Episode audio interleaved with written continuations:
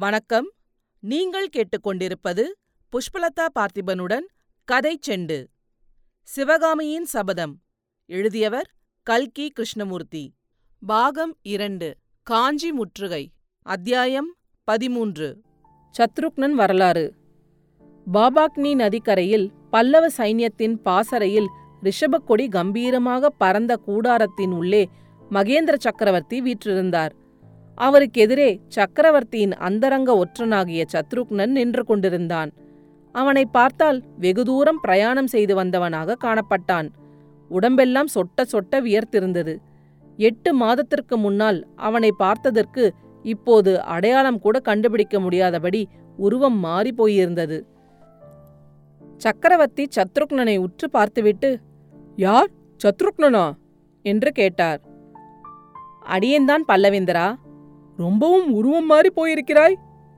ஆமாம் பிரபு. சக்கரவர்த்தியின் சேவையில் எவ்வளவு கஷ்டங்களை அனுபவித்தாலும் என் தேகம் புஷ்டியடைகிறது இல்லை மெலிந்திருக்கிறாய் என்று சொன்னேன். எட்டு மாதத்துக்கு முன்பு உன்னிடம் ஏதோ முக்கியமான காரியத்தை ஒப்படைத்ததாக ஞாபகம். என்ன காரியம் என்று நினைவிருக்கிறதா? என்று மகேந்திரர் கேட்டார். சத்ருக்னன் நன்றாக நினைவிருக்கிறது பிரபு. வேறு நினைவே எனக்கு கிடையாது என்றான். மறந்தது நான் தான் கொஞ்சம் ஞாபகப்படுத்தி பார்க்கலாம் என்றார் சக்கரவர்த்தி. பிக்ஷுவை பின்தொடர சொன்னீர்கள். ஓஹோ! அப்புறம்?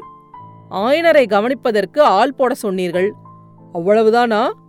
இன்னும் ஒரு கடினமான வேலையும் கொடுத்தீர்கள் பிரபு. குமார சக்கரவர்த்தியின் போக்குவரவுகளை கவனித்து வரும்படி கட்டளையிட்டீர்கள். ஆம் ஆம். ஞாபகத்துக்கு வருகிறது. ஏதேனும் முக்கியமான தகவல் கிடைத்தால் ஏதேனும் முக்கியமான தகவல் கிடைத்தால் நம்பிக்கையான ஆள் மூலம் செய்தி அனுப்பச் சொன்னீர்கள். மிக முக்கியமான செய்தியாயிருந்தால் என்னையே நேரில் வர சொன்னீர்கள். அப்படியானால் மிக முக்கியமான செய்தி இப்போது கொண்டு வந்திருக்கிறாய் போலிருக்கிறது. ஆம் பல்லவேந்திரா வேறு யாரிடமும் அனுப்ப முடியாத செய்தி. அதனால்தான் நானே வந்தேன். ஒவ்வொன்றாக சொல் பார்க்கலாம். சத்ருக்னன் நாகநந்தியை தான் பின்தொடர்ந்தது பற்றி முதலில் சொன்னான். அந்த வரலாறு பின்வருமாறு. நாகநந்தி பரஞ்சோதியிடம் ஓலை கொடுத்து அவனை நாகார்ஜுன மலைக்கு போகும்படி அனுப்பிய பிற்பாடு தெற்கே கிளம்பி போனார். சத்ருக்னனும் அவரை பின்தொடர்ந்து போனான். கெடில நதிக்கரையில் அடர்ந்த காடும் சிறிய குன்றுகளும் சூழ்ந்த ஓர் இடத்தில் கட்டியிருந்த புத்த விகாரத்தை அடைந்து சில தினங்கள் தங்கினார். அங்கே இருந்த புத்த பிக்ஷுக்கள் சிலருக்கு ஏதேதோ செய்தி சொல்லி நாலாபுரமும் அனுப்பினார். அவர்களில் ஒருவர் உறையூருக்கும் இன்னொருவர் கங்கராஜ்யத்தின் தலைநகரமான தலைக்காட்டுக்கும் சென்றதாக தெரிந்தது. பிறகு நாகநந்தி மறுபடியும் தெற்கு நோக்கி பிரயாணமானார். கொள்ளிடத்தையும் காவேரியையும் கடந்து நாகப்பட்டினம் சென்றார். அங்கே இருந்து மதுரைக்கு பிரயாணமானார். மதுரைக்கு நாகநந்தியும் சத்ருக்னனும் போன சமயம் மாரவர்ம பாண்டியன் கடும் நோய்வாய்ப்பட்டு இன்றைக்கோ நாளைக்கோ என்றிருந்தான். அடுத்தபடி பட்டத்துக்கு வரவேண்டிய இளம் பாண்டியனுடைய கட்டளையினால் அயலூர்காரர் எல்லாரும் சிறையில் அடைக்கப்பட்டார்கள். நாகநந்தியும் சத்ருக்னனும் ஒரே சிறையில் இருக்கும்படி நேர்ந்தது. அங்கே பிக்ஷுவுடன் சிநேகம் செய்து கொண்டான். இவர்கள் சிறையில் இருக்கும்போதே மாரவர்மன் காலமாகி சடையவர்மன் சிம்மாசனம் ஏறினான். பின்னர் இவர்களுக்கு விடுதலை கிடைத்தது. நாகநந்தி புதிய பாண்டியனை சந்தித்தார். அவர்களுக்குள் பல தினங்கள் பேச்சுவார்த்தை நடந்தது. இதற்கிடையில் மாமல்லருக்கு பெண் கொடுக்கும் விஷயமாக காஞ்சிக்கு போன தூதர்கள் திரும்பி வந்தார்கள். மறுபடியும் சில நாள் நாகநந்திக்கும் சடையவர்மனுக்கும் சம்பாஷணை நடந்த பிறகு பாண்டியன் நாடெங்கும் படை திரட்டும்படி கட்டளை பிறப்பித்தான். நாகநந்தி பிறகு மதுரையிலிருந்து கிளம்பி வடக்கு நோக்கி பிரயாணமானார். சத்ருக்னனும் அவரோடு புறப்பட்டான். வழியெல்லாம் புத்த பிக்ஷு பெரும் சிந்தனையில் ஆழ்ந்தவராய் காணப்பட்டார். காவேரியையும் கொள்ளிடத்தையும் தாண்டி அவர்கள் கெடில நதிக்கரையில் இருந்த புத்த விகாரத்துக்கு வந்து சேர்ந்தார்கள். இதற்குள்ளாக சத்ருக்னனுக்கு புத்த பிக்ஷு தன்னை ஒற்றன் என்று தெரிந்து கொண்டிருக்கிறார் என்று சந்தேகம் உண்டாகியிருந்தது. அச்சமயம் அந்த புத்த விகாரத்தில் ஏற்கனவே காஞ்சி ராஜவிகாரத்திலிருந்து இளம் பிக்ஷு இருந்தான். அந்த இளம் பிக்ஷு சத்ருக்னனை வெறித்து வெறித்து பார்த்ததிலிருந்து சத்ருக்னனுடைய சந்தேகம் உறுதிப்பட்டது. எனவே அன்று இளம்பிக்ஷு சத்ருக்னனுக்கு அளித்த உணவை அவன் உடனே சாப்பிடாமல் நதியின் வெள்ளத்தில் கொஞ்சம் போட்டு பார்த்தான். அதை சாப்பிட்ட மீன்கள் உடனே நீல நிறமாக மாறி செத்து தண்ணீரில் மிதந்ததை கண்டான். அன்று இரவு நாகநந்திக்கும் இளம்பிக்ஷுக்கும் தெரியாதபடி அந்த புத்த பிக்ஷு அந்த புத்த விகாரத்தையும் அதை அடுத்திருந்த குன்றுகளையும் சுற்றி பார்த்தான். குன்றுகளில் குடைந்திருந்த ரகசிய குகைக்குள் பல வகை போர்க்கருவிகள் சேகரித்து வைக்கப்பட்டிருப்பதை கண்டான். குன்றுகளை சுற்றி வந்தபோது ஓர் இடத்தில் கேட்டவுடனே இருதயம் நின்று போகும்படியான அவ்வளவு பயங்கரமான சீரல் சத்தத்தை கேட்டான்.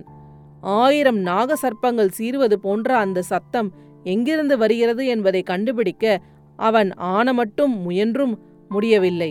மறுநாள் உதயத்தில் புத்த பிக்ஷு இந்த ரகசிய புத்த விகாரத்திலிருந்து புறப்பட்டு சமுத்திரம் போல் அலைமோதி கொண்டிருந்த திருப்பார்கடல் என்னும் ஏரிக்கரை வழியாக வடக்கு நோக்கி சென்றார். அவர் அறியாதபடி அவரை பின்தொடர்ந்து சத்ருக்னனும் சென்றான். கடைசியில் ஆயனரின் அரண்ய வீட்டை நாகநந்தியடிகள் அடைந்தார். தான் இல்லாதபோது ஆயனரை கவனித்துக் கொள்ளுவதற்காக குண்டோதரன் என்பவனை சத்ருக்னன் விட்டுவிட்டு போயிருந்தான். அவன் ஆயனரிடம் சிற்பக்கலையும் சித்திரக்கலையும் கற்கும் சீடனாக அமர்ந்து ஆயனர் வீட்டிலே இருந்து வந்தான். குண்டோதரன் விசேஷமாக செய்தி ஒன்றும் சொல்லவில்லை. சாரதி கண்ணபிரானும் அவன் மனைவி கமலியும் ஒரு முறை அங்கு வந்துவிட்டு போனதாக மட்டும் தெரிவித்தான். காஞ்சியில் நரசிம்மவர்மரின் போக்குவரவுகளை கவனித்து வரும்படி கண்ணபிரானுடைய தந்தையை சத்ருக்னன் ஏற்படுத்தியிருந்தான். நரசிம்மவர்மா சக்கரவர்த்தியின் கட்டளையை பரிபூர்ணமாக நிறைவேற்றி வைத்ததாக தெரியவந்தது.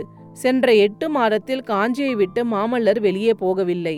காஞ்சி கோட்டையை முற்றுகைக்கு ஆயத்தம் செய்வதிலேயே பெரும்பாலும் காலத்தை கழித்து வந்தார் என்று தெரிந்தது.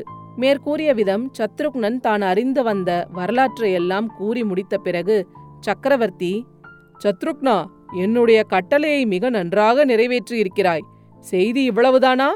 உன் முகத்தை பார்த்தால் இன்னும் ஏதோ முக்கிய சமாச்சாரம் இருப்பது போல் தோன்றுகிறதே என்று கூறினார். ஆம் பிரபு சில ஓலைகள் கிடைத்தன. அவற்றை தங்களைத் தவிர யாரும் பார்க்கக்கூடாதென்று நேரில் கொண்டு வந்தேன். ஓலையா? என்ன ஓலை? என்று சக்கரவர்த்தி வியப்புடன் கேட்டுக்கொண்டே கரத்தை நீட்டினார். பல்லவேந்தரா ஒருவேளை நான் செய்தது குற்றமாயிருந்தால் மன்னிக்க வேண்டும். சக்கரவர்த்தி துள்ளி எழுந்து முட்டாளே துர்விநீதனுக்கு புலிகேசி அனுப்பிய ஓலையை தடுத்து நிறுத்திவிட்டாயா?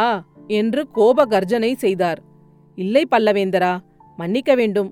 நான் சொல்லும் ஓலை யுத்தத்தை பற்றியதே அல்ல. நல்ல வேலை எங்கே அப்படி ஏதாவது அசட்டுத்தனமாய் குறுக்கிட்டு காரியத்தை கெடுத்து விட்டாயோ என்று பயந்து போனேன். பின்னே எந்த ஓலையை சொல்லுகிறாய்?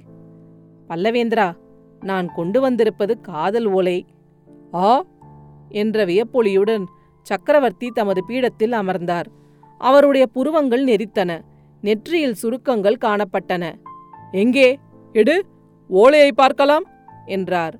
சத்ருக்னன் தலையிலிருந்து முண்டாசை எடுத்தான். அதற்குள்ளே இருந்த ஓலைச் சுருள்கள் எட்டையும் எடுத்து தயக்கத்துடன் சக்கரவர்த்தியிடம் கொடுத்தான். மகேந்திரர் ஓலைகளை வாங்கிக் கொண்டார். சற்று நேரம் ஓலைகளை கையிலே வைத்துக்கொண்டு சிந்தனை செய்தார். பிறகு சத்ருக்னா ராஜ்யம் ஆளுவதைப் போல் கொடுமையான காரியம் வேறொன்றும் இல்லை. ராஜ்யத்தின் நன்மைக்காக நான் இந்த நீசத்தனமான காரியத்தை செய்ய வேண்டியிருக்கிறது. மாமல்லனுடைய குழந்தை உள்ளத்தை கீறி பார்க்கும் பயங்கரமான பாவத்தை செய்யப் போகிறேன் என்றார். அடுத்த அத்தியாயத்தில் விரைவில் சந்திப்போம். கதைச்செண்டு பற்றி உங்கள் நண்பர்களிடமும் உறவினர்களிடமும் பகிரவும். உங்கள் கருத்துக்களை கமெண்ட்டுகளில் பதிவிடுங்கள். உங்கள் கருத்துக்களை கேட்க ஆவலுடன் காத்துக் கொண்டிருக்கின்றேன். நன்றி. நீங்கள் கேட்டுக்கொண்டிருப்பது புஷ்பலதா பார்த்திபனுடன் கதை செண்டு.